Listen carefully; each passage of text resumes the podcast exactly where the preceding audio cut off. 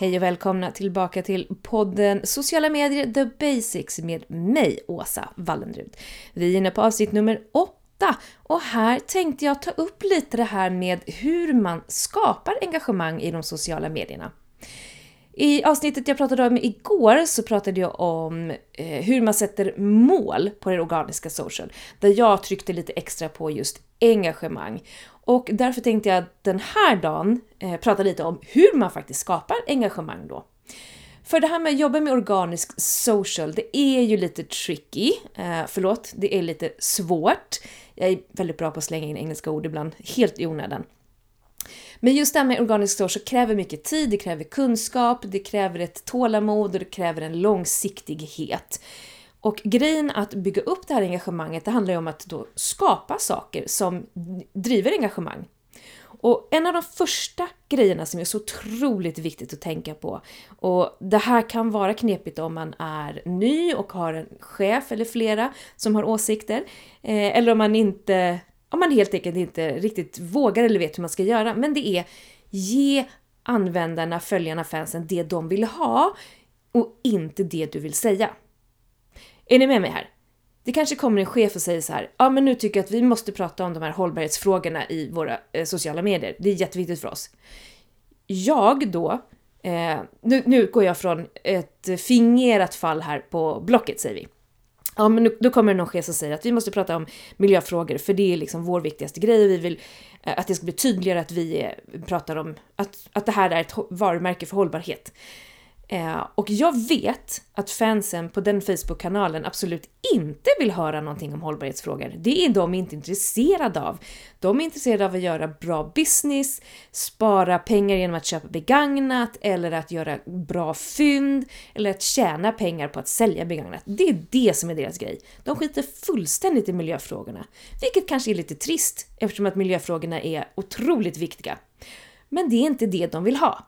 Är ni med mig? Så om jag då skulle göra något inlägg som pratade om miljö och hållbarhetsfrågorna, då kommer jag få noll engagemang. De kommer skita fullständigt i det här inlägget. De kommer inte gilla det, de kommer inte ens trycka eh, tummen ner, höll jag på att säga, eller arga gubbar. De kommer inte göra någonting med det här, vilket gör att min statistik stört dyker. Vi har då serverat de här människorna saker de absolut inte vill ha, för att någon annan tycker att vi ska säga det. Om det är så att det är liksom, du måste prata hållbarhet, punkt slut. Du, jag struntar i vad du säger, säger en chef. Paketera om det då. Var inte så pretentiös och prata i liksom hållbarhetslingo, utan gör om det. Hur kan vi använda det här på ett kreativt sätt? Hur kan vi skapa en bild, något rörligt eller en, inte vet jag, en animering, en eh, infografik eller vad som helst som kanske knyter ihop humor med fynd med hållbarhet så att vi bakar in miljö och hållbarhetsfrågorna i det här. Man måste liksom försöka tänka om hela den här grejen och hur man ska paketera ut det. Och återigen det här att det ska bli stora kampanjer och någon tycker att ja men trycker vi ut det här i sociala medier och så sitter man där med sina organiska konton och sina mål med eh, kopior med engagemangsgrader och bara fast nej det här är inte rätt, alltså det här kommer inte gå alls. Eh, det är superviktigt att vara med i början av ett sånt projekt för att tala om att jag behöver någonting annorlunda. Om vi ska säga samma sak så behöver jag göra det på ett annat sätt för att fansen ska tycka att det här är kul, gå igång på det och bli engagerade. Mycket, mycket viktigt att ha det här i bakhuvudet hela tiden.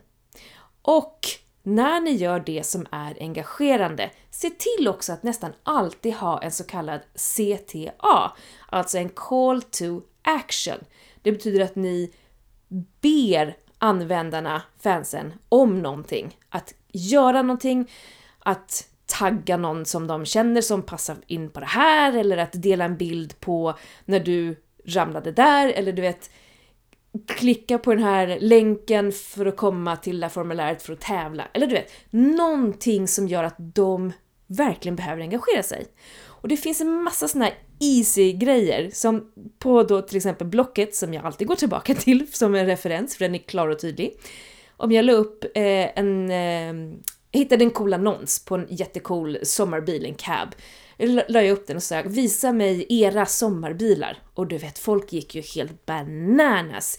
Det var ju hundratals efter hundratals bilder på just deras bilar som de har i garaget.